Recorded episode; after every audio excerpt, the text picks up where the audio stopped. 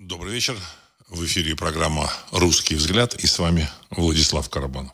Сегодня двадцать второе августа две тысячи двадцать третьего года. Я вас приветствую в нашем эфире. Тема сегодняшнего выпуска – текущие события, комментарии, прошлое, настоящее, будущее, ответы на ваши вопросы, комментарии ваших комментариев. Ну, вот.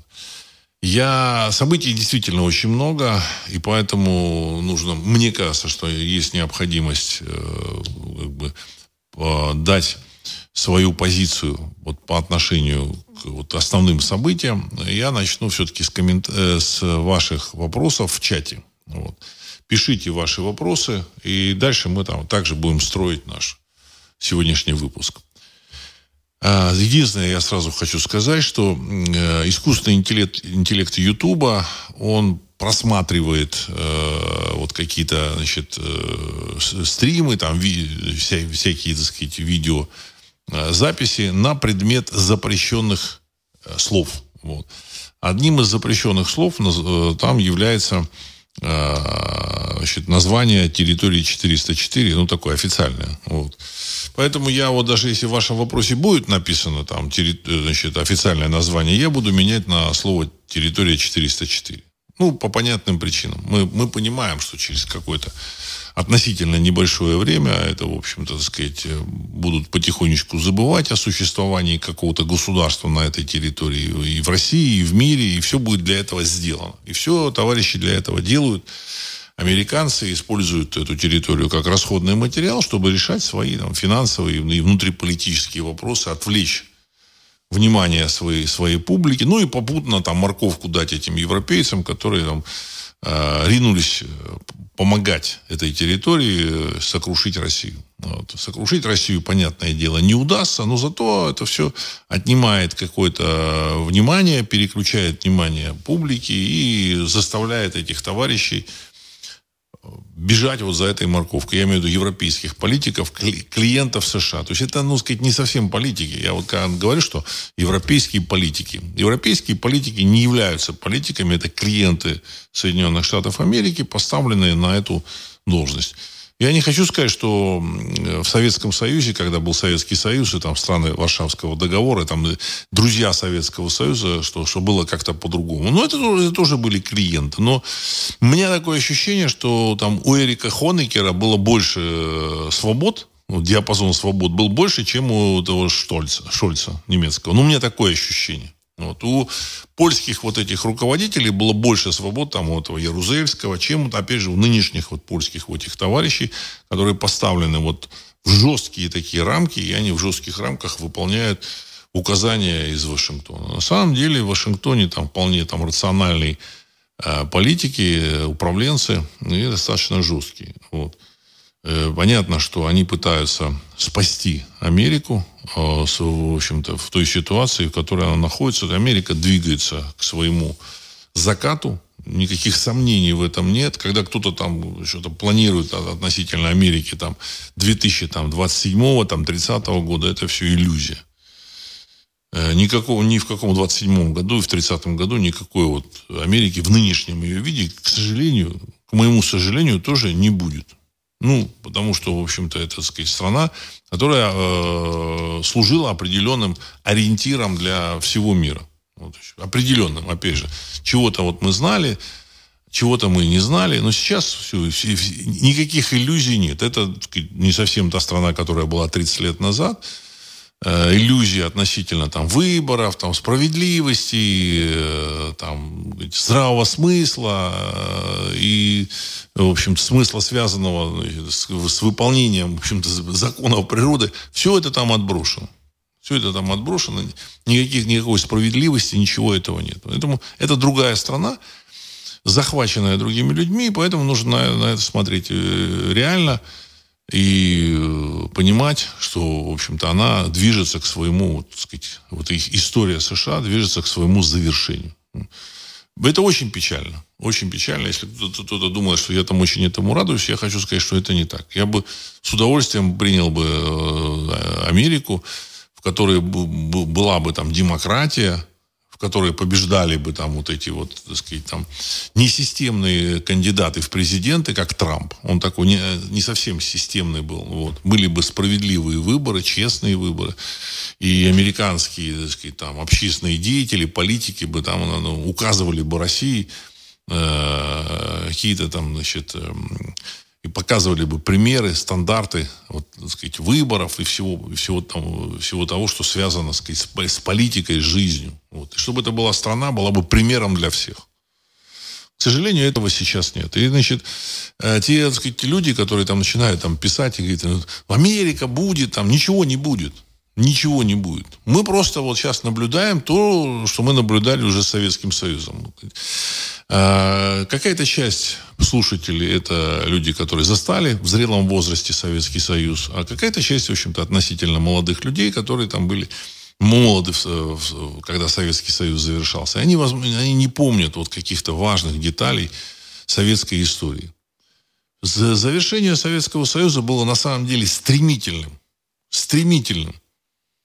Если бы кто-то там вот, вот в восемьдесят седьмом году сказал, или в восемьдесят шестом году, вот, значит, перед Чернобылем, он сказал бы, что, да, вот, знаете, Советский Союз тут сейчас, это, через пять лет его не будет. Все бы покрутили, все как один, ну, кроме каких-то единиц, вот, покрутили бы пальцем у виска. Я лично принял, пришел к выводу, что Советского Союза не будет, наверное, году в восемьдесят восьмом. Вот у меня стойкое ощущение было, что Советский Союз колос на глиняных ногах, и он рухнет. Я об этом раска- обсуждал вот со своими, там, сказать, знакомыми, там, вот, и, и, в принципе, я оказался прав. То же самое с современной Америкой. И мы, мы наблюдаем, значит, само развитие, сам, сам сценарий, он немножко другой, но вот стержень, как это, основа, изюминка, вот, она, в принципе, такая же. Такая же. Там патовая ситуация, столкновение нескольких несовместимых между собой групп, каких-то задач вот, политических, там, этнических, расовых, религиозных. И, в принципе, вообще понятно, что эти люди, которые захватили власть там, в Америке, они ее не отдадут. И вместе с ними это все, в общем-то, так сказать, потерпит крах. Какой, как это будет? Дай бог, чтобы этот крах был в наиболее мягкой форме, чтобы там люди как можно меньше пострадали. Но он, он будет. Он будет. Вот.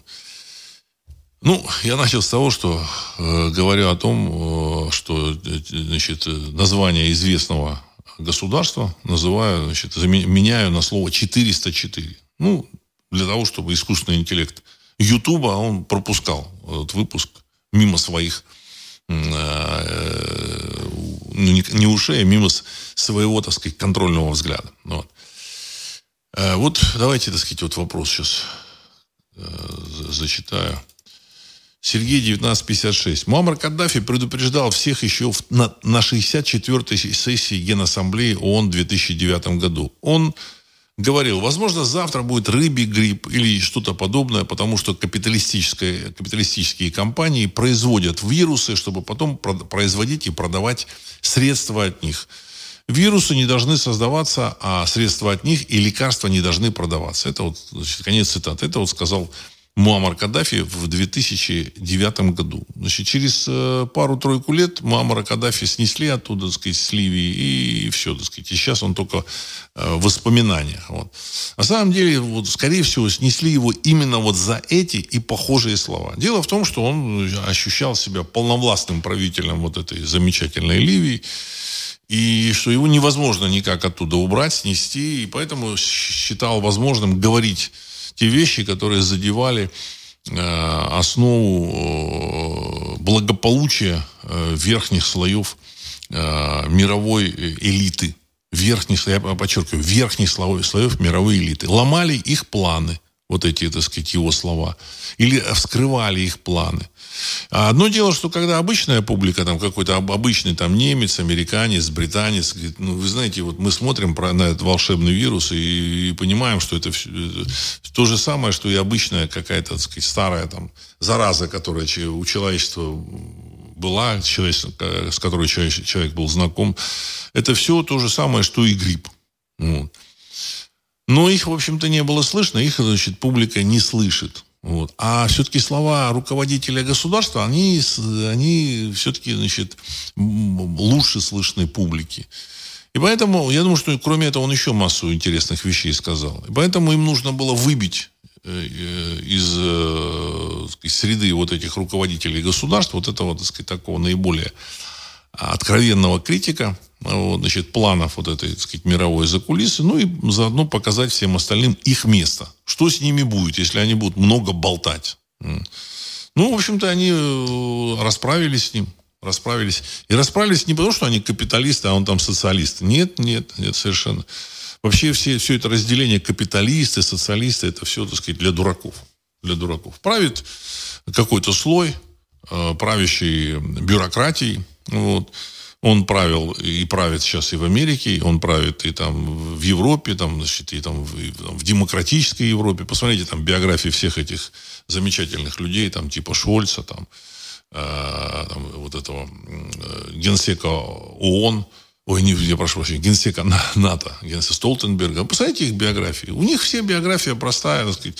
Учился, учился, учился, потом пошел, значит, помощником какого-то политика, потом там возглавил какой-то там, э, там комитет или там еще что-то, так сказать, такое тоже при парламенте или в парламенте, или там в партии какой-то, и все. То есть люди никогда не работали. Никогда, от слова совсем. Они вообще не, не понимают, как производятся деньги. И в то же время эти люди решают, куда направить те или иные финансовые потоки. Вот это замечательный, значит, секретарь там, Евро, Евросоюза, комиссар, главный комиссар, там, в общем-то, то ли генеральный комиссар, как это, Урсула фон дер Ляй. Ну, то же самое.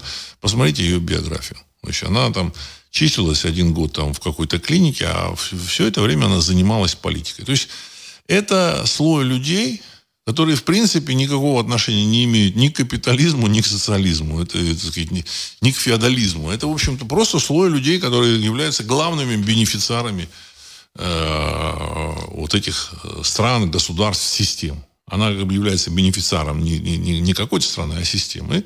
Где-то есть круг людей, которые назначают этих вот, так сказать, исполнителей. Все очевидно. Это не капиталисты назначают. Не капиталисты. Все наоборот. Все наоборот. Это, вот, так сказать, бюрократия, и те, кто за кулисами, они назначают. Ага, вот эта фирма будет сейчас, вот, так сказать, богатой. Она будет вот, производить волшебное лекарство против этого волшебного вируса. И они начинают производить. Вот, значит, там, Европа закупила у, там, одной замечательной... Так сказать, я название не говорю для того, чтобы YouTube не заблокировал канал. У одной, значит, замечательной американской фирмы, значит, на семьдесят миллиардов евро закупил вот этих вот, так сказать, волшебных этих самых доз волшебной жидкости. Я использую слово волшебное, потому что, ну, в общем-то, так сказать, они волшебным образом, они, в общем-то, придумали волшебный вирус и дальше, в общем, придумали лекарство от этого волшебного вируса. Вот и все нормально, прекрасно, так сказать, зарабатывают. Капитализм здесь вообще ни при чем. Вообще ни при чем. Это такая замкнутая система, в которую вы, вы даже если вы изобретете там, не знаю, там, э, средства для телепортации, там, перем... мгновенного перемещения на Луну, вы не пробьетесь. Понимаете? Но, к счастью, эта система завершает свою э, историческую, ну, я хотел сказать, миссию, но как-то это не совсем миссия, но свой исторический путь. Вся эта система завершает. Завершает. Это нужно понимать. А Муаммара Каддафи как раз убрали за то, что он много говорил, значит, ломал им карты. Представляете, так сказать, там про... наступает в мире карантин, а тут выступает Муаммар Каддафи и говорит, что вы, так сказать, это самое там э, при, при, придуриваетесь, какой карантин. Вот, знаете, и он бы сломал карты. Поэтому они договорились со всеми, в общем, причем даже как бы с, э, в, вроде бы врагами, вроде бы там Америка конкурирует с США, с, с, с Россией, вот, значит, конкурирует там, с Китаем, какие-то враждебные вроде отношения. А на самом деле в борьбе с вот этим волшебным вирусом все выполняли какие-то установки, какой-то закулисы. Так, значит, Сергей девятнадцать пятьдесят шесть еще раз. Журналист Эндрю Наполита, Наполитано несколько... Наполитано, двоеточие. Насколько сильно четыреста четыре проигрывает войну России. Экс-советник Трампа, полковник армии США в отставке Дуглас Макгрегор, ну, скажем так, я думаю, что это где-то между катастрофически и чрезвычайно. Конец цитаты. Это вот журналист спрашивает, спрашивает, спрашивает у Дугласа Макгрегора, экс-советника Трампа, по поводу вот войны четыреста четыре и России. И он отвечает, что это четыреста четыре проигрывает на уровне катастрофически и чрезвычайно. Это все очевидно. Для нас это очевидно. Я лично, еще раз повторю, для того, чтобы, в общем, слушателям было понятно, еще раз моя точка зрения. Я лично считаю, что войну с, со, с территории четыреста четыре можно было бы закончить полтора года назад. Но в силу того, что четыреста четыре не является самостоятельным, как бы, так сказать, самостоятельным так, субъектом, вот это, в общем, полностью подконтрольная структура, поэтому разгром ее, он мог быть неполным. Значит, или за этим разгромом, так сказать, поступили бы какие-то карательные меры в отношении России со стороны Запада и Соединенных Штатов Америки. Они достаточно сильны. Поэтому, я так полагаю, кремлевские игроки э, думают, что надо бы подождать. Надо бы подождать, подождать нужно э, событий в Америке. Я с самого начала говорил о том, что, в общем-то, так сказать, в Америке все эти события назревают, и что с долларом есть проблема. Эта проблема дозревала уже давно.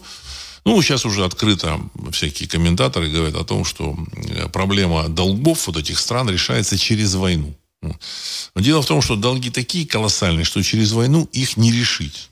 Понимаете? Не решить. Она не решается через, через войну. Вот. Через войну, чтобы... Зачем через войну? Чтобы на кого-то свалить. Либо в процессе войны что-то там получить, завоевать. В данном случае для европейцев морковка, европейцев морковка была, значит... российская территория.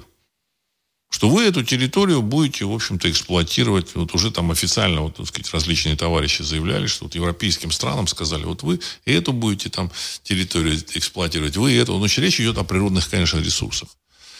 Ну, там полные, так сказать, идиоты, что они повелись на это. Ну, понятно, у них и выбора другого не было. Это просто сверху назначенные люди, так же, как вот этот Шольц, или там Макрон, он, он, он, он, не, он не, не, не имел права даже, в общем-то, усомниться. Вот. Это, им нужно было транслировать какой-то своей элите и сказать, ну вот вы знаете, мы играем в эту игру. Ну и вот они начали в эту игру играть.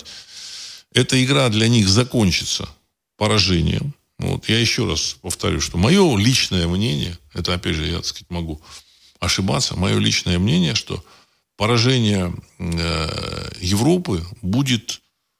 большим, чем, в общем, кто-то ожидает. Больше.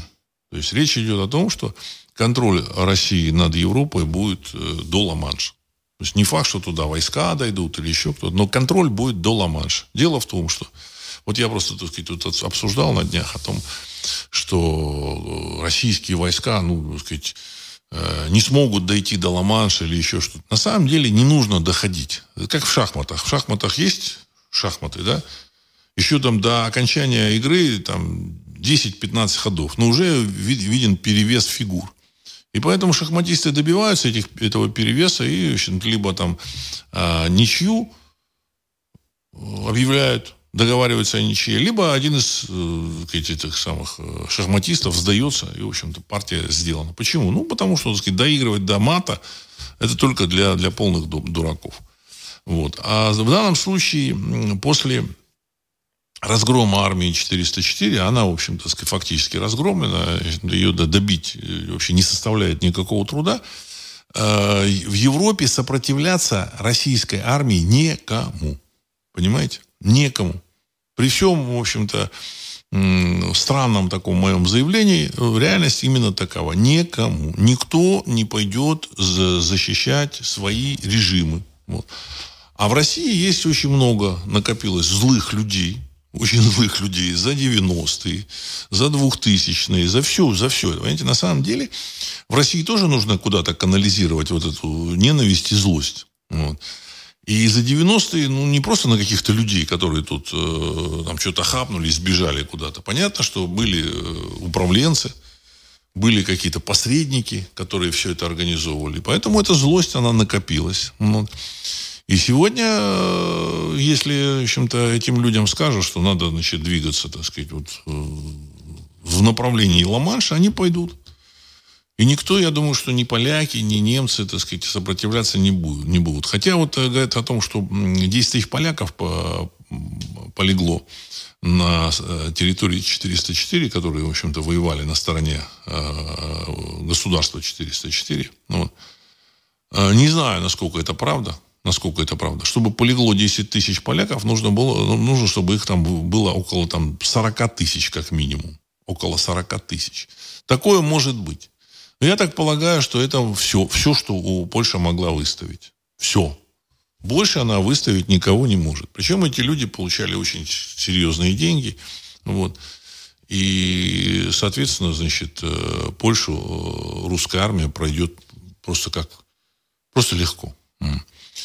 Кстати, так сказать, эти натовские вот эти военные, там, литовские, польские, румынские, они, в общем-то, немножко так озаботились положением вещей, ситуацией. Потому что, когда в Америке так сказать, случится там их местная гражданская война, значит, они хотели бы сохранить определенную свободу действий. Ну, в общем-то, или там суверенитет. Поэтому, чтобы сохранить суверенитет, нужна военная сила. Ну, как мне кажется, никакой военной силы у них нет. Ну, немцев, да, ну, немцы соберут там, ну, двадцать тысяч человек, ну, тридцать, ну, пятьдесят. Они не обстреляны, у них опыта войны нет, техники у них нет. И, в общем-то, я думаю, что они не будут этого делать. Я думаю, что на уровне офицеров и генералов они, в общем-то, часть из них будет сражаться за Россию. Я, в общем, знаете, это не исключаю. Ну, вот.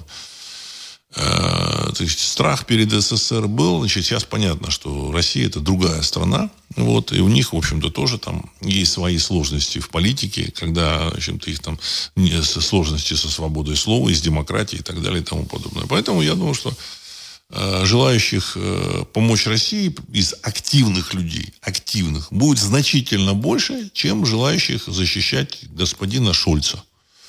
То же самое во Франции. Желающих из активных людей защищать Макрона будет значительно меньше, чем желающих этого Макрона больше не видеть во Франции никогда. Понимаете? И то же самое во всех остальных европейских странах. Вот. Более-менее такие толковые ребята, они там в Венгрии, они уже, я думаю, что договорились, ну, как с Кремлем, договорились о том, что, ну, мы-то получим свою часть вот, Закарпатья, которая была раньше венгерской. Ну, в Кремле сказали, да, вы получите. И они выдерживают какую-то линию. Значит, продолжают покупать газ и, в общем, так сказать, по-своему поддерживают Россию. Вот. Они, я думаю, что сохранят определенную суверенитет. Венгрия, ой, да, Венгрия. А вот ну, Румыния, с Румынией у меня большой вопрос. С Румынией большой вопрос. Я думаю, что Румыния, часть территории Румынии перейдет под контроль Венгрии. Это нужно уже сейчас, в общем-то, так сказать, так, на, наброски делать. Вот наброски. Вот, часть территории Румынии перейдет под контроль Венгрии, часть под контроль Молдавии. Вот, Молдавия, конечно, будет свободной. Вот, значит, и не нужна, не нужна нам большая Румыния. Вот, должна быть и Румыния, и Молдавия. Они говорят, что румыны и молдаване один народ. А это не совсем так. Это не совсем так. Ну, и с остальными территориями, я думаю, что будет очень просто. Очень просто. Вот, значит, итальянцы, они будут всегда за победителей. Всегда, абсолютно всегда. Вот это. Никаких сомнений в этом нет. Значит, голландцы скажут, мы вообще ни при чем. Правда, там они собираются самолеты дать. Ну, они скажут, мы этих людей накажем, кто хочет дать самолеты. Все. Я больше никого не вижу там. Норвежцы, я уверен, так сказать, они проголосуют за воссоединение с Россией. За значит, восстановление исторической справедливости, потому что значит, территорию-то это, княжество финского-то все-таки как бы вроде завоевала Россия, но она ее купила. Вы понимаете? А денег ей за то, чтобы она была свободной, никто не заплатил. Понятно, что там сейчас информация выдается о том, что вот эти большевики, которые там, которых посадили немцы во власть, вот опять же, еще раз скажу. Э, все затеяли большевики, которых немцы посадили во власть в тысяча девятьсот семнадцатом году. Вот в России был хаос, они пропихнули туда большевиков, дали им деньги. И они это запустили, так сказать. Появились какие-то границы, какие-то, в общем-то, эти э, э, территории, которые потом были признаны независимыми. Это все большевички сделали. То есть мы пожинаем э, плоды большевистской вот этой политики. Вот. Я думаю, что денег не заплатили они, вот, и они, в общем-то, историческую справедливость восстановят. Кстати, за массу городов, территорий были деньги заплачены России, России еще, еще, еще Московским царством иногда. Вот. Так что э, все будет именно так развиваться. Если кто-то думает, что, значит, там какой-то Запад единым там этим фронтом встанет против России, все это чушь. Что в Америке будет? Вот я сейчас прочитаю, так сказать, еще очень хороший пост. Сергей тоже, так сказать, такой комментарий дал, информацию. Боится, что улечу в... Боятся, что улечу в Россию. Трамп прокомментировал решение прокурора о назначить залог в двести тысяч долларов для него по делу о вмешательстве в выборы. Он с иронией отметил, что прокурор боится его возможного побега в Россию. В Россию. Конец цитаты. Ну, знаете, сам факт, что кто-то боится, что Трамп убежит в Россию, и Трамп об этом говорит, что да-да-да, я там убежу, убегу в Россию, ха-ха-ха, вот, значит, ну, как пух, там, в Москву. Это говорит о том, что эту тему он, видимо, все-таки обсуждает. Он эту тему все-таки обсуждает. Он говорит, что если я уеду в Москву, то я уеду не на своем самолете, я уеду на, на пассажирском лайнере как-то уеду, чтобы было незаметно. То есть он об этом думает. Это очень серьезный сигнал. Очень серьезный сигнал. То есть он, я так полагаю, что думает о том, чтобы либо сам, либо, значит, какие-то пути отступления себе, значит, обозначить, либо для своей семьи. Это, и это очень важно. Вот. И Кремль дает ему какие-то гарантии, я так понял. Вот. В целом, э, все, все уже, так сказать, с Америкой все очевидно, только полный идиот может не видеть, к чему это идет. Так сказать, в принципе, вектор известен, вектор понятен. Вот. Ну, максимум там, к середине две тысячи двадцать четвёртого года, может быть, к ноябрю две тысячи двадцать четвёртого года там сложится другая, в общем, политическая ситуация, и будет дру... другие несколько, может, другая страна, но, скорее всего, будут другие несколько стран. Я надеюсь, что там каких-то, так сказать, военных конфликтов не будет, но, в общем-то, так сказать, они поделятся, так сказать, вот эти штаты будут между собой там выяснять, кто кому должен подчиняться. То есть там меньшинство – это демократические штаты, большинство – это республиканские штаты. Вот там есть свои еще, так сказать, там группировки. Я думаю, что они будут решать вопрос именно, так сказать, в интересах своего населения. Точно так же, как было в Советском Союзе. Помните, да? Если кто-то помнит, значит, из этих республик нельзя было вывозить сахар, нельзя было вывозить, вывозить еще что-то там. Какие-то вот эти продукты, там, сгущенку, там, запрещено было вывозить из республик, понимаете? Вот людям запрещали вывозить сахарскую сгущенку. Вот людям и там фирмам. То есть в Советском Союзе вот этот раздел начался вот таким образом. И он быстро, так сказать, перешел к тому, что Советского Союза не стало. В Америке будет то же самое. Все, все, все то же самое. Значит, то, что Трамп, еще раз я хочу подчеркнуть, то, что Трамп заговорил про то, что, что он может уехать в Россию, что его, в общем, что опасаются, и что, так сказать, он там озвучивает слух, что это, в общем-то, так сказать, ну, э, он недоумевает на эту тему или что-то, так сказать. Он, он не сказал, что недоумевает, но что они подозревают его в этом. Означает, что такой вариант просчитывается. А когда вариант просчитывается, он через какое-то время выполняется. Так же, как вот с господином Пригожиным и с Вагнером. Сначала, значит, там, в феврале месяце, в марте месяце я слушал, там, этот Пригожин говорил о том, что, вы знаете, в Москве боятся, что Вагнер э, отправится требовать там чего-то, снарядов к Министерству обороны. Пойдет и там будет требовать. Но я сказал, что это все ерунда. И вот когда первый раз услышал, я тогда вот сказал, что нет, это не, не ерунда. Это уже прозвучало, значит, так оно и будет. Через четыре месяца так оно и произошло. Это было в марте месяце, кажется.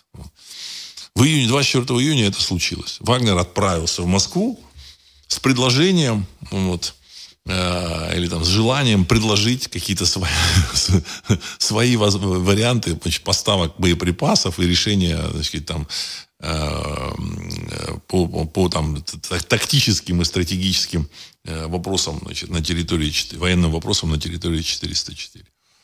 И с Трампом будет ровно то же самое. Ровно то же самое. Ну, и еще я хочу одну вещь заметить. Я хочу напомнить всем, что мы живем в другой стране. Иногда вот какие-то люди начинают мне писать, что, Владислав, вот вы вот там кому-то там доверяете, там, я никому вообще, так сказать, не доверяю, мне вообще, так сказать, в Кремле, не в Кремле, я вообще, так сказать, отношусь нейтрально. Но я хочу сказать еще раз, мы живем в другой стране. Многие вещи сейчас, которые происходят, они происходят по инерции. Инерция есть, и товарищи в Кремле, они смотрят за событиями и ждут этих событий. И события они ждут, в первую очередь, в Америке.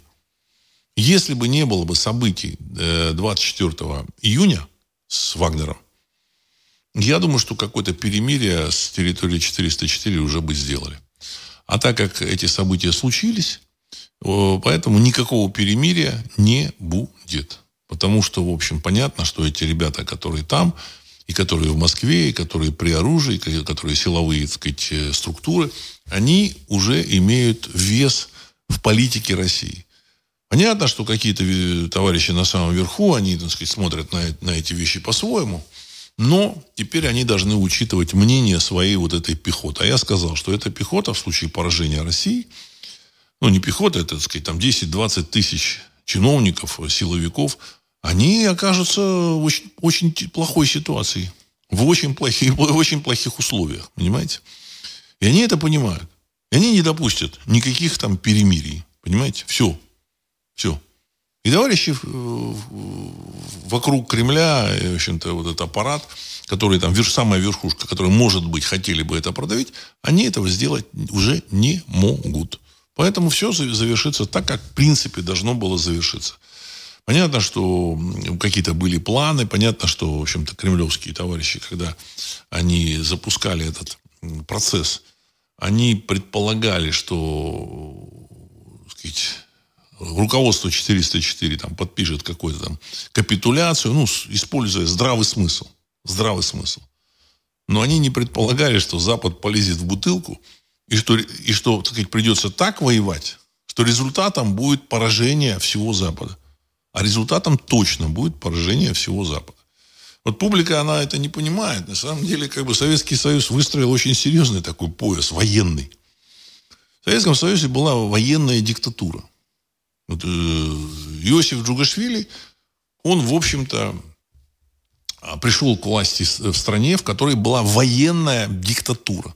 Она переродилась, она там потом отказалась от своих кураторов из Германии. Значит, там они начали действовать в своих интересах, но тем не менее Советский Союз был военной диктатурой.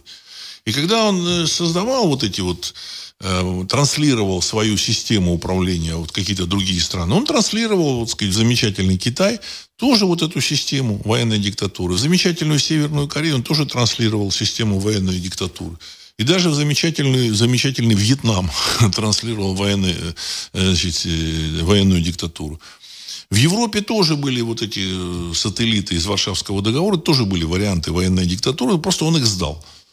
Там того же самого Чаушеску Советский Союз сдал, ту же Польшу он сдал, так сказать, и с Ярузельским, в общем-то, они просто сдали. Вот.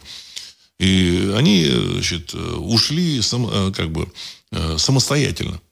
А сейчас ситуация, расклад другой. И даже вот этот э, Яков Кедми, такой, в общем, так сказать, серьезный аналитик, я вообще прислушиваюсь к его мнению. Он там, он там дает интервью, там не только на у этого Соловьева. И он сказал, что в случае начала войны, вот, э, на всех фронтах, реальной войны, в общем-то, так сказать, на Востоке, однозначно победа, побеждает э, Северная Корея и Китай. Однозначно. Без вариантов. Без вариантов. Северная Корея просто сносит Южную Корею даже без ядерного оружия. И армию Южной Кореи просто сносит. А Северная Корея на раз уничтожает Японию. Ну, с ядерным оружием. Просто выжигает и все. Вот. Тем более они, в общем-то, не очень любят этих японцев. Вот. А, и по... это понятно абсолютно. По... Вот художественным фильмам их там по всему, так сказать, вот, что в Южной Корее, кстати, очень серьезно относятся, так сказать, к северным корейцам. Вот. Мы можем, так сказать, немножко так это, так сказать, там, шутить с ними. Вот. Но это вот та диктатура, военная диктатура, построенная еще большевиками. большевиками вот. Эта диктатура осталась в первозданном виде там. Вот все полностью. Даже форма осталась, вот как была в пятьдесят третьем году. Вот эта форма, погоны, все, все оттуда. Вот. Система вся осталась. Эта система, она слаба в, там, в каком-то социальном смысле, еще в каких-то смыслах она очень слаба. Вот. Но в военном смысле это военная диктатура, и поэтому нужно понимать, что здесь значит, поражение Запада, вот этих стран, Южной Кореи, Японии, так сказать, ну и американцев, оно, в общем, неминуемо. А на Западе Россия тоже, в общем-то, так сказать, наследница военной диктатуры. Вот, так сказать, она, в принципе, в общем-то, так сказать, спокойно побеждает всю, все европейские армии, не напрягаясь. Понимаете? Вот. Это нужно понимать, потому что в, в Европе э, собственная власть там у них, вот, которая там у них, она ненавистна. Ненавистно для нормальных людей. Понятно, что там обычный немец, какой-то обыватель, там может там, аплодировать Шольцу, еще что-то. Это вообще его мнение, вот этих людей, которые, которые не сопротивляются, оно неинтересно. Интересно мнение активных людей, пассионарных людей, умных людей. И умные люди, они, в общем, с пониманием относятся к тому, что нужно там что-то менять. Вот о чем я хотел сказать. Так. Вадим, из воспоминаний Вырубовой, Вырубовой говорил Распутин. Будет две державы. Одна будет морить голодом, другая изобилием. И та, и другая рухнет. Конец цитаты. Ну, все правильно, так сказать. Он, так сказать, был провидцем. Советский Союз реально морил город, голодом свое население. И, к счастью, он, в общем-то, рухнул и развалился. И, и то, что сейчас происходит, это продолжение распада Советского Союза. Вот эти вот, так сказать, какие-то государства, какие-то новые там демократии там, или суверенные страны. Это все продолжение распада Советского Союза. И этот Советский Союз, в котором была уже запланирована вот эта, так сказать, система распада, создали большевики. Вот. И продолжают эти красные быть где-то там в Думе. Вот это, конечно, меня напрягает. Понятно, что они не отвечают за, так сказать, Брестский мир, за все это. Ну, ну, сам факт, что они держат этот флаг, он, в общем-то, так сказать, он достаточно, так сказать, неприятный. Вот. А, так, Вальтер Аваков, Москва. Владислав, здравия. Как вы прокомментируете события с космическим аппаратом Луна двадцать пять? Конец цитаты. Ну, как обычно, тут всякие истории о том, что, значит, от Луна, Луну двадцать пять там деньги пилили с начала двухтысячных, если не ошибаюсь. Там. Ну, естественно, так сказать, его эпопея завершилась тем, чем и должна завершиться. Двигатель проработал не там восемьдесят четыре секунды, а сто двадцать семь. Значит, смысл в том, что государственное, оно всегда плохо работает. Я много раз об этом говорил. Ну и плюс там, видимо, там поруководил товарищ Рогозин, там еще какие-то товарищи поруководили этим Роскосмосом, в общем-то, вот. И никаких там денег на то, чтобы эта система реально работала, не было. Ну, нужно было запустить. Ну, они, они врут. В России, в общем, врут по, по, по по традиции со времен Советского Союза. Вот. Хотя там был какой-то спрос, а здесь никакого спроса нет. Там двадцать начальников поменялось. В общем-то. Мне кажется, это закономерность.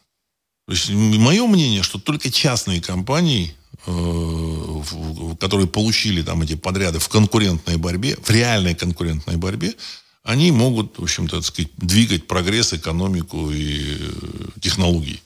Это мое абсолютное убеждение. Государственная, значит, ну, иногда по инерции, когда вот берут частную компанию и делают ее государственной, там, национализируют, ну, какое-то время она по инерции еще работает, а потом она перестает работать. Пример прекрасный с Венесуэлой. Были прекрасные компании, которые там добывали нефть. Венесуэла была богатой страной, очень, э, с, с очень высоким уровнем жизни. Все, отобрали они нефтяные компании, и дальше пошло-поехало. В общем-то, это нищая, полунищая страна, с такой, в общем-то, вариантом пролетарской диктатуры. Поэтому конец Луны двадцать пять, он закономерен. Закономерен. То есть ничего удивля... ничему удивляться не нужно. Я вообще абсолютно не, не считаю необходимым э, восхищаться там, достижениями там, российских там, науки, техники и так далее и тому подобное. Если мы посмотрим, ну, те же самые ланцеты, это чисто, это чисто частная, частная разработка. Ну, которые взяли... присоединили там этот концерн, концерн Калашников. То есть дали денег ему, и, видимо, как-то они осваивают эти деньги. Там, потому что э, про цену не говорят, но я думаю, что, в общем-то, осваивают какие-то деньги. Но сам факт то, что это частная разработка. И руководит производством частник. Семейная фирма. Он отвечает. Поэтому Ланцет эффективен. Там еще, так сказать, масса там, вот, так сказать, вещей. Она тоже эффективна, потому что это частная разработка, за которую отвечают конкретные люди. Когда государственное, то есть что такое государственное? Ставят чиновника управлять производственным процессом, решать вопросы с людьми, там, с зарплатой, с закупкой. И этот чиновник, он не понимает, и у него другая задача. Нанять любовницу к себе, понимаете, так сказать. Нанять там родственника, так сказать, поставить, еще что-то там. Вот. Купить дешевле, а написать там в закупочных ценах подороже. Все естественный путь. Вы думаете, что как-то там что-то, какие-то чудеса происходят? Ну, есть, конечно, пассионарные чиновники, так сказать, есть пассионарные, и были пассионарные, так сказать. Но исключение, оно, оно, не, оно не опровергает правил. Поэтому с Луной двадцать пять это все, в общем, так сказать, правило. К сожалению, Российская Федерация движется по вот этому... По этим рельсам опять по-советски. На советские рельсы, потому что ну, чиновники хотят пилить вот эти бюджеты. Ну, когда великая страна Америка развалится, вот, я думаю, что в России тоже, в общем-то, много чего поменяется. Очень много поменяется. Независимо от того, что тут хотят эти, так сказать, ребята, которые, в общем-то, освоили там финансовые потоки управления. Оно все поменяется. Понимаете? Все в этом мире поменяется. А гибель. Военные выступили против Джугашвили в сорок шестом году, когда тот хотел расстрелять Жукова. До этого правили чекисты. С тех пор военные стали главными. Потом Жуков поставил, Жуков поставил Хрущева в пятьдесят шестом. А потом Хрущев кинул Жукова. И Брежнев тоже с помощью военных пришел к власти. Конец цитаты. Ну, уважаемый слушатель, вы совершенно точно, в общем-то, так сказать, нащупали, определили, обозначили, в общем-то, так сказать, основы советского управления. Правильно? С помощью военных пришел э, и Хрущев, и э, Брежнев. Вот. Э, Советский Союз разваливался, так сказать, чуть по-другому. Вот. А, так, Владимир Севск. Владислав Александрович, на просторах интернета года два назад попалось одно предсказание, касающееся Трампа. Предполагается, что он займется в России строительством домов. Конец цитаты. Ну, я не знаю. Я не знаю, какую роль он сыграет. Трамп, он является триггером американских процессов. Неважно, выступит Трамп, не выступит Трамп. Противоречия в Америке настолько сильны, денег это государство настолько много должно, что у них нет другого варианта, как просто, в общем-то, закрыть лавочку. Так же, как у Советского Союза тоже не было других вариантов, кроме как закрыть лавочку. Советский Союз тоже, как бы, так сказать, там, платил людям как бы деньги. Они эти деньги не отоваривали, а относили в сберкассы. Сберкассы. В сберкассах скопилось гигантское количество денег. На эти деньги ничего нельзя было купить. А цены были государственные, понимаете, да, так сказать. То есть этих денег было там раз в десять больше, чем товаров.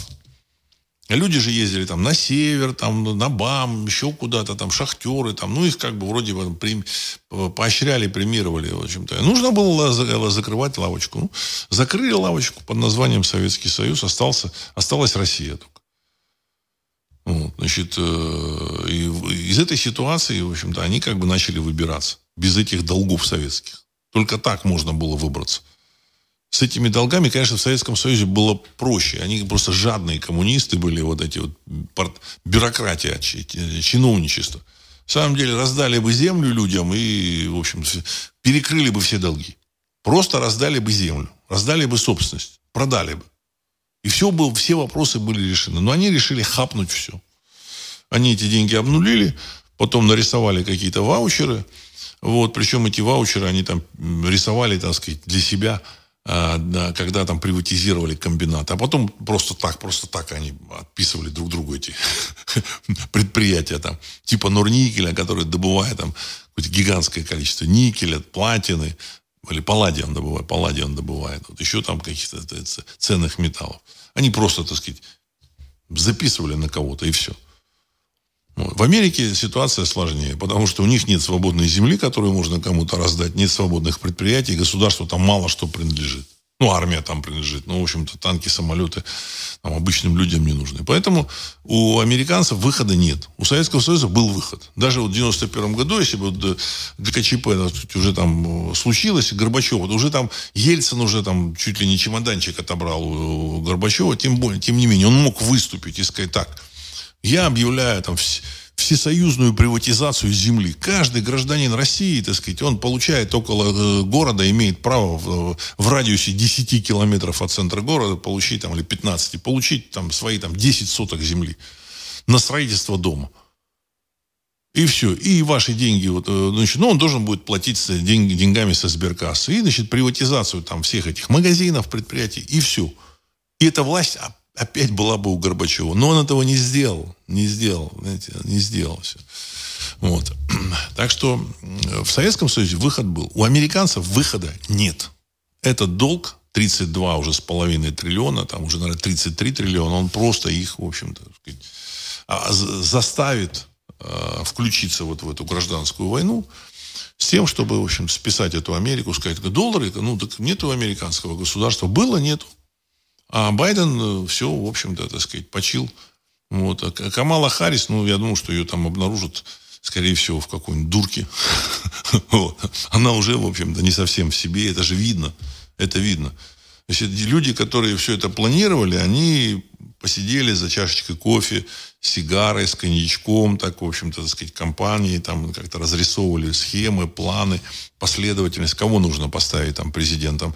Ну, давай вот этого поставим. Или там вообще, так сказать, даже его, его там, этот, какого-то там человека, похожего на него, все это, да, да, да, все. А вот кого вице? Да, вот тут есть такая Камала, там, в общем-то, уже так она заговаривается, давай ее, давай ее. Вот. И, и таким образом, значит, а кого там этим, так сказать, фи, директором ФРС, там тоже, так сказать, вот кого-то там. Вот. Все, они все уже расписали. Ну, в первую очередь, там ФРС, оно как бы не отвечает по долгам государства. Ну, государство, оно, в общем-то, уже там э, испарится. Оно испарится. Вот. А почему испарится? А потому что вот там какие-то там люди, которые за Трампа, на, так сказать, начали бузу. Буза будет, неважно, будет Трамп в России строить дома, я не исключаю. Почему нет, толковый мужик? Вот, в общем-то, я считаю, что в определенном смысле он, в моем, вот в моем понимании, он, знаете, как показал, что в Америке есть нормальные, много нормальных людей, потому что они за него проголосовали. Понятно, когда там какое-то противостояние Российской Федерации, так сказать, и США, понятно, что это не противостояние там, американского народа и российского народа. Ни в коем случае. Это противостояние какой-то там каких-то американской верхушки, в первую очередь. Американской верхушки, причем они противостоят этому долгу, который набрали вообще другие люди. Вот такая, такое мое мнение. Так, Михаил Венедик, Венедиктов и Собчак сказали, что Суровикина уже официально убрали из Министерства обороны РФ. Как прокомментируете? И почему, на ваш взгляд, именно через этих иноагентов слили эту информацию? Конец цитат. Уважаемый Михаил, я бы, вот, знаете, так сказать, осторожнее относился ко всей, ко всей информации Венедиктова и Собчака. Это э, понятно, что это агентура какая-то. Вот. Э, смысл в том, что э, мое мнение, я, может, там не хочу, так сказать, не хотел каких-то таких, так сказать, тайн выдавать, но я их не знаю, этих тайных. Знаете, может все что быть. Вот его могли, могли снять Суровикина, чтобы наказать, а могли отправить его куда-то и сказать, там, это самое, там, Суровикин, давай, так сказать, черти, как мы тут будем это, на Украину заходить. Черти, черти. Потому что для того, чтобы заходить туда, нужны планы. А он такой толковый человек. И поэтому в целом его просто, просто убрали, убрали. И пока в реальности ничего не понятно. Он ничего плохого не совершил. Это нужно четко понимать. Поэтому я думаю, что вот это его уход с этого поля публичного, это возможно, что он возглавляет какой-то штаб, который э, решает вопросы, так сказать, контроля вот этой территории четыреста четыре. Ну, понятно, что министр обороны, может, его не любит, но не, не министр обороны эти вопросы решает. Главные вопросы. Надо это, это понимать. Поэтому всю информацию, нужно, которую мы получаем, нужно, в общем-то, рассматривать с разных сторон. С разных сторон. Вот. Поэтому впрямую вот, не, я бы не стал рассматривать, рассматривать, что его тут убрали из Министерства обороны, еще что-то. Где он выплывет, неизвестно. Это, это тот же самый Вагнер и тот же самый Пригожин. Ну, хорошо. Сначала объявили, что уголовное дело, что там он там мятежник, еще что-то. А сейчас, так сказать, все нормально. Человек в Африке там сфотографировался там, о том, что там, видео какое-то там из Африки, что да, мы будем помогать народам Африки, так сказать, завоевывать свободу или там, как-то так. Поэтому там, Вагнер набирает людей, вагнеровцы, они еще где-то, так сказать, принимают участие в чем-то. Я вообще не исключаю, что, так сказать, Варшава будет Вагнера занимать. Ну, вообще ничего исключать вот в этом мире нельзя. Когда в Америке что-то начнется, когда станет понятно, что это серьезно, я думаю, что движение будет очень серьезное и быстрое. Это, этим движением нужно уже сейчас заниматься. Уже сейчас, так сказать, писать. Вы знаете, так сказать, там, пятый там, полк, там, двести седьмой дивизии должен занимать там, э, пригород Парижа вот такой-то. Он туда должен выдвигаться. Вот лично я бы вот, уже на всякий случай вот, сказать, такие планчики бы уже арестовал. Понимаете? А вот этот вот Вагнер, ну давайте Вагнеру там Варшаву дадим контролировать. Понятно, сопротивления никакого не будет, значит, как полицию организовывать. Все, уже все расписано, уже, так сказать. Кстати, Советский Союз, он готовил таких людей, когда там рота десантников могла зайти в город с населением сто тысяч и взять его под контроль. Рота. Что такое рота? Рота – это сто человек. Ну, сто с чем-то. Рота. Поэтому, в принципе, чтобы оккупировать Европу, нужно достаточно пятьсот тысяч человек. Там пятьсот миллионов, пятьсот тысяч человек. Все нормально. На тысячу человек один человек достаточно. Причем там какие-то села, они вообще не нужны. Только города нужны. Причем крупные. Тут же, так сказать, они начинают контролировать город. Тут же они создают полицию. Все очень быстро происходит. Все очень быстро. Вот сейчас нужно это писать. Может быть, этот Суровикин пишет. Я не знаю. Может быть, я фантазирую. Может быть. А может и нет. Знаете? Вот. Так.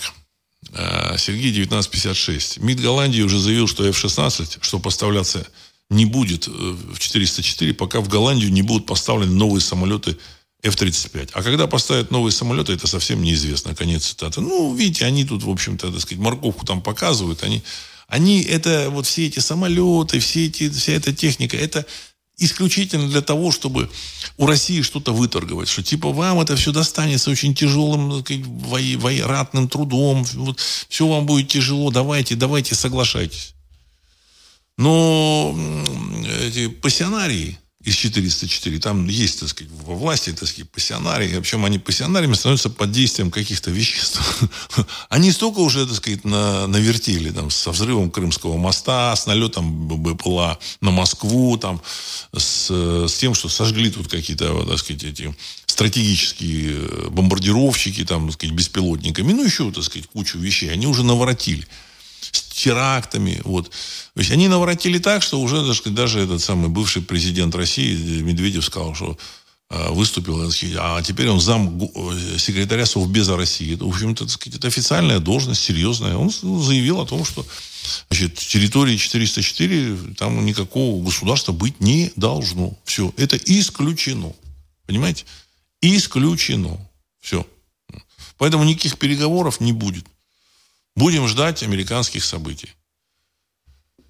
А, э, так. Люсия. Здравствуйте, Владислав. Меня удивляет количество переселенцев из Мексики. Говорят, их миллионы. Как они растворяются в США? Мне кажется, человеческая жизнь там ничего не стоит. Они там гибнут в огромных количествах. Но это их не останавливает. Действительно ли в Штатах миллионы людей бездомные живут в картонных домах? Конец цитаты. Ну, Люсия, ну, нужно понимать, что, в общем-то, так сказать, в Соединенных Штатах Америки очень благоприятный климат. Реально благоприятный климат. И там можно жить в картонных домах. На самом деле, большая часть домов, там семьдесят процентов вот этих домов американских, это картонные дома. Потому что круглый год там плюсовая температура от плюс десяти, зимой там в самые, самые такие жуткие холода. Плюс десять до плюс там тридцать пять, так сказать. Это не Россия. Нью-Йорк, это северный город, он, в общем, на широте Сочи, вы посмотрите. Остальная Америка, она южнее. То есть Нью-Йорк на широте Сочи. Сочи – это субтропики. Там это не субтропики, но, тем не менее, это портовый город, в общем-то, так сказать. Там еще там северный город Чикаго. Остальные города все южнее, поэтому, в общем-то, так сказать, ты купил там эти набор построить дом. И собрал этот дом. Там есть это видео, как люди собирают дом за двадцать четыре часа. Причем хороший большой дом, метров там двести квадратных, со всеми, с мебелью, с кухней, со, с гаражом, со всеми делами. За двадцать четыре часа набор. Приезжают ребята, раз, раз, раз, и вот видео. Значит, сегодня они там в шесть утра начали, и завтра там в шесть утра закончили. Все. Понимаете, там картонные... Вы посмотрите, вот это, была там передача, как там, ремонты домов, там, как там называют, там, Тарик и Кристина, кажется, там были такие э, популярные эти, персона... не персонажи, а, в общем-то, как раз перепродавцы, которые ремонтировали. Они, значит, занимались чем? Они покупали дом, э, ремонтировали, и потом перепродавали. Тарик и Кристина. Очень такие толковые ребята. Вот. Они вот, так сказать, занимались вот этим. Они заходят в этот дом. И этот дом, он, там стены толщиной там, десять сантиметров. Это картонная стена этого дома. И, в принципе, значит, большая часть Америки живет в таких домах. Внешне это очень хорошо. Все очень эффектно смотрится. Но наш, наш человек, он смотрит на внешнюю сторону, он не понимает, что это все такое, в общем, картонное. Поэтому, Люся, вы... Люсия, вы не совсем, так сказать, правильно воспринимаете, что там умирают от холода. Ну, пожалуйста, там показывают в Калифорнии, в Лос-Анджелесе, они спят там на улице. Почему нет? Ну, ну, можно там жить под пальмой. Понимаете, так сказать, полиция существует. Там в Гватемале там под пальмой, под пальмой тяжело жить. На самом деле там в какой-нибудь Гватемале климат хуже. Хуже. А там какая-то полиция, какой-то порядок существует, какая-то работа, деньги дают. Причем деньги американское правительство печатает, в общем, дают.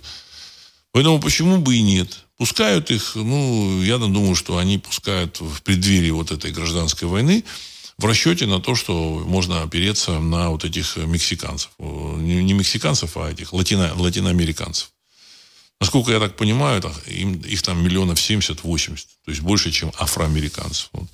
И там много там чего, кого есть. Вот. Война будет, и их голос тоже будет играть какую-то роль. Вот. Они, в общем-то, манипулируемые люди. Поэтому их туда, в общем-то, сказать, завозят, затаскивают. Я так полагаю, что игроки, которые в это дело играют, они понимают, что они делают. Потому что есть народы, есть манипулируемые. Причем, когда народ приехал, публика приехала из другого государства, они чувствуют себя чужаками. И тут их облагодетельствуют вот эти либералы, демократы американские. Они, как эти самые послушные такие, эти самые овечки, они идут туда, куда их, куда их ведут. Вот. Люсия, картонные дома в том смысле, что у них нет средств, кроме как на помойке взять коробки. То есть полная нищета, конец цитаты. Ну, я бы не сказал, я бы не сказал. Америка, так, выпускает этих домов картонных миллионными тиражами. Миллионными. Есть старые дома. Там, в общем, на самом деле у них строительство было очень серьезное. Можно там заселиться в старые дома. Там еще как-то, так сказать, селиться. Нет, почему полная? Нищета у них была там в Гватемале, а здесь какие-то деньги дают. Поэтому они приезжают за хорошей жизнью. Другой вопрос, что когда что-то начнется, так сказать, там у них могут быть, из них могут быть да, очень жесткие банды. Жестче, чем американские афроамериканцы.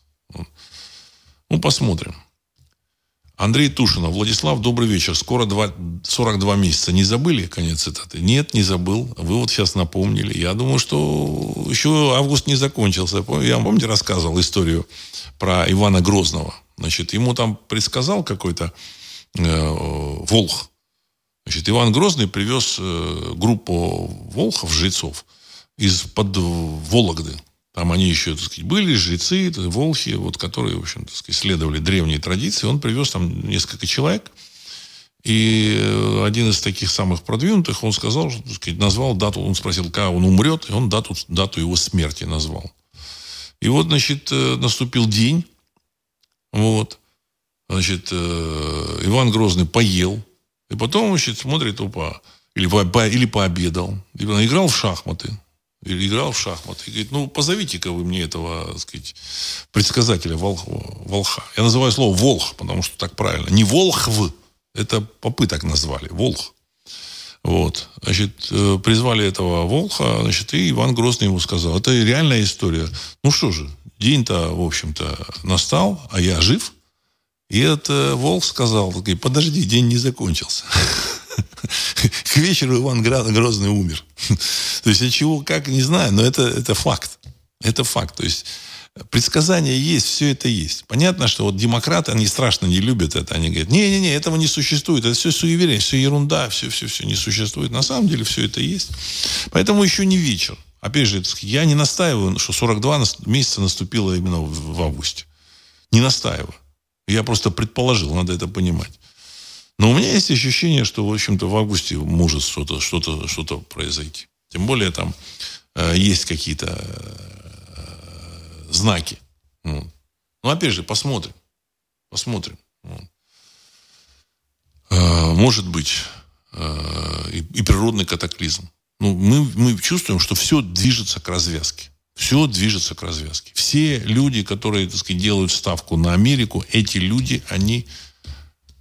неверно планируют. В общем, сейчас, знаете, что те же самые американцы, они и, и наши помогают. У нас Лента.ру помогает. Вот вы знаете, вот этот богатейший человек там в мире, там основатель компании Зара, там Артега, Артега, его фамилия Артега, а там имя то ли Антонио, то ли еще как-то Артега. Вот создатель компании Зара. Он купил дом доходный во Флориде или Фениксе. Вот он купил вот доходный... В городе Феникс, кажется. Купил доходный дом... Или Филадельфия. Купил доходный дом за двести тридцать два миллиона на четыреста тридцать квартир, так сказать, элитных, элитных квартир. Вот, так сказать. То есть, и вот эта лента, она транслирует зачем? А им нужно транслировать, чтобы показать, что, в общем-то, серьезные люди, вот эти миллиардеры, они вкладывают в Америку. Да пусть, дай бог им здоровья, пусть вкладывают в Америку. Я только буду рад, если все там будет хорошо. Ничего не поменяется. Но моя задача, согласитесь, как объективного наблюдателя, высказать свои, свое мнение. Понимаете, свое, свое мнение. Я высказывал, так сказать, по поводу доллара, там давно уже начал говорить. И сейчас это движется к, к завершению, вот эта эпоха доллара. Сейчас саммит БРИКСа. Вот, правда, там говорят о том, что якобы э, значит, э, банк БРИКСа, так сказать, операции с Россией не проводит, еще что-то, не знаю. Но на этом саммите что-то будет решено, будет создана какая-то платежная система. На самом деле э, ситуация с долларом настолько плохая, что любой вот такой толчок, так щелк, и все. И эта пирамида начнет э, разваливаться. И эта пирамида начнет разваливаться. Вот. А события, так сказать, вот финансовая пирамида и, и события с Трампом, они говорят о том, что все, процесс и, и неминуем, неминуемо закончится каким-то, каким-то событием, вот таким развалом. Так, Сергей, девятнадцать пятьдесят шесть. Эрдоган посетит с визитом Россию, проведет переговоры с Путиным, обсудит, обсудит зерновую сделку. СМИ со ссылкой на первоисточники в администрации Эрдогана. А ведь предварительно встреча должна была быть в Анкаре. Конец цитаты. Ну, значит, так нужно. Вот. Я считаю, что Эрдоган, он, в общем, такой человек э, мистически настроенный. Я думаю, что он заглядывает как, к различным, так сказать, вот этим провидцам, вот, гадателям. И поэтому и отношения с Россией строят, ис, ис, исходя из того, что Россия будет лидером. Он и сам по себе, он очень сенситивный человек. Это видно. Прямо вот по его физиономии. Понятно, что он какие-то шаги против там, не то, что против России делал, ну, как вот суверенное государство, но тем не менее Турция, Турция является... такой, той страной НАТО и тем, в общем, тем государством, которое объективно помогает России в достаточно тяжелой ситуации. То есть российские корабли проходят через турецкие проливы, через Турцию идет торговля, граждане России ездят отдыхать в Турцию, значит, через Стамбул хаб, через аэропорт Стамбула хаб на весь мир в Европу. Из Москвы в Европу самолеты не летают. Закрыто воздушное пространство. А тут через Стамбул хаб вполне удобный. Он реально удобный. Если бы не Стамбул, то нам пришлось бы летать там через какой-нибудь Дубай. Это не очень удобно. А людям же нужно там какие-то, какими-то делами заниматься, ездить к родственникам, учиться. Эти связи с Европой достаточно близкие. Я лично считаю, что у европейцев и у россиян нет вообще причин никаким войнам. Но политическое пространство отформатировать необходимо, я об этом говорил. Потому что если не отформатировать, там те же самые голландцы, так сказать, пользуясь там своим суверенитетом, сварганят атомную бомбу и продадут кому-то. Сами они не будут взрывать, но поставят, как они сварганят, поставят полный, полный комплект оборудования для, ее, для обогащения урана и поставят какому-нибудь, так сказать, прогрессивному, так сказать, арабскому там, или там, азиатскому режиму. А это, в общем, не нужно совершенно. Поэтому так или иначе Европу придется контролировать. Вот. А в России тоже я сказал, что будут перемены. Ну, пока вот их задержали, вот товарищи в Кремле, они тоже серьезно относятся к, к оккультизму. Они пытаются заморозить вот эти процессы, поэтому, в общем-то, вот они ездили на Новую Землю, там заходили в какую-то ледяную шахту, в, в Антарктиду ездили. То есть, ну, зачем? Заморозить время. Ну, реально, если так сказать, значит, время вот... существование, время деятельности вот этого, так сказать, постсоветского режима, оно затянулось. Оно, он трансформировался, но оно реально затянулось. Вот. Хотя они трансформируются. Почему? Ну, потому что они как-то, так сказать, находят точки, точки управления, точки, так сказать, воздействия, чтобы затянуть. Вот. И, и объективно уже, так сказать, система качалась в две тысячи двенадцатом году, она реально качалась. Тем не менее, они, в общем-то, так сказать, нашли там точку, как бы сказать, воздействия, заняли Крым, начали вот эту кампанию на территории четыреста четыре, поддержали ее, нехотя, но поддержали. И, в общем-то, это получило отклик у населения, и, в общем, опять... трансформации режима не произошло. Но она, но она будет трансформация. Потому что э, часть э, персонажей, вот, которые вот в этой пирамиде, немного, ну какая-то часть, причем важных людей, они держат деньги там. То есть у них через Запад где-то проходят какие-то финансовые потоки, они там связаны, все. Когда там все рухнет, э, у них э, у, влияние в этой пирамиде, иерархия, оно исчезнет. И, в общем-то, эта пирамида, она очень серьезно переформатируется сама. Сама. Им нужно будет, нужна будет какая-то опора. Сейчас опорой является, в общем, поддержка Запада. Вот я говорю удивительные вещи. На самом деле, все равно у Кремля, у кремлевского, так сказать, системы определенная поддержка на Западе есть. И сам, сам Кремль тоже в определенной степени поддерживает Запад. Это все равно...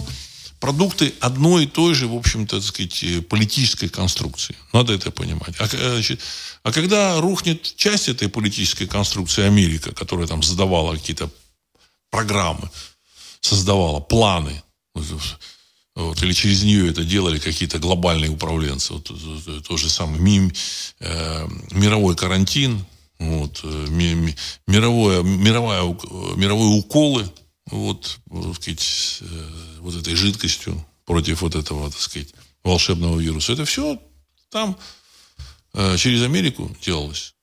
То есть это как бы центр реального мирового управления. И сейчас все равно происходит управление теми или иными элементами через Америку. Но это все вот, вот, вот должно закончиться. И надеюсь, что мир, который будет, он будет, в общем-то, интересный, хороший. Вот.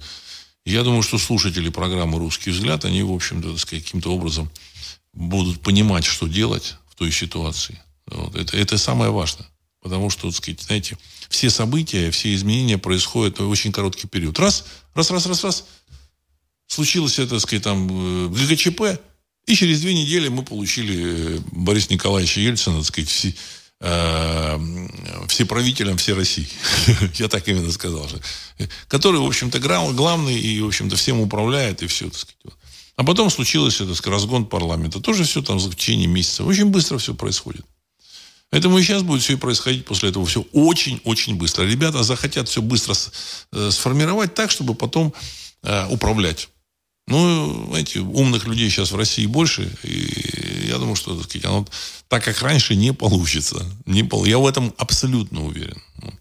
Ну, и слушатели программы «Русский взгляд», я думаю, что, так сказать, тоже будут понимать, что нужно делать и что делать не нужно. Значит, иногда, знаете, можно воздействовать словом. Я вообще считаю, что слово – очень мощный инструмент. Словом, словом, аргументами. Аргументами. Не, не просто не демагогией, а аргументами. То есть мы не должны, так сказать, допустить возвращение к, моно, к романовской монархии, к, к сталинизму. Все это откинуть должны. Это вообще ко всем вариантам социализма и коммунизма и большевистской идеологии. Так сказать, нужно четко понимать, что вся большевистская идеология – это в чистом виде демагогия. В чистом виде демагогия. Весь социализм – это демагогия. Так же, как капитализм – это тоже демагогия. Вот. Значит, ну, я думаю, что будет нормальный мир. И в России, я думаю, тоже, в общем, да, так сказать, в этой ситуации уже, так сказать, здоровых людей на голову уже достаточное количество. И в России будет нормальная система. Не зря Ванга говорила, что Россия станет лидером мира. Вот. Ну, надеюсь, что все это пройдет, значит, так, как должно быть, как нужно. Вот. И на этом я хочу завершить сегодняшний выпуск. С вами был Владислав Карабанов. Программа «Русский взгляд». Через несколько секунд композиция «Могучий прилив». Всего доброго.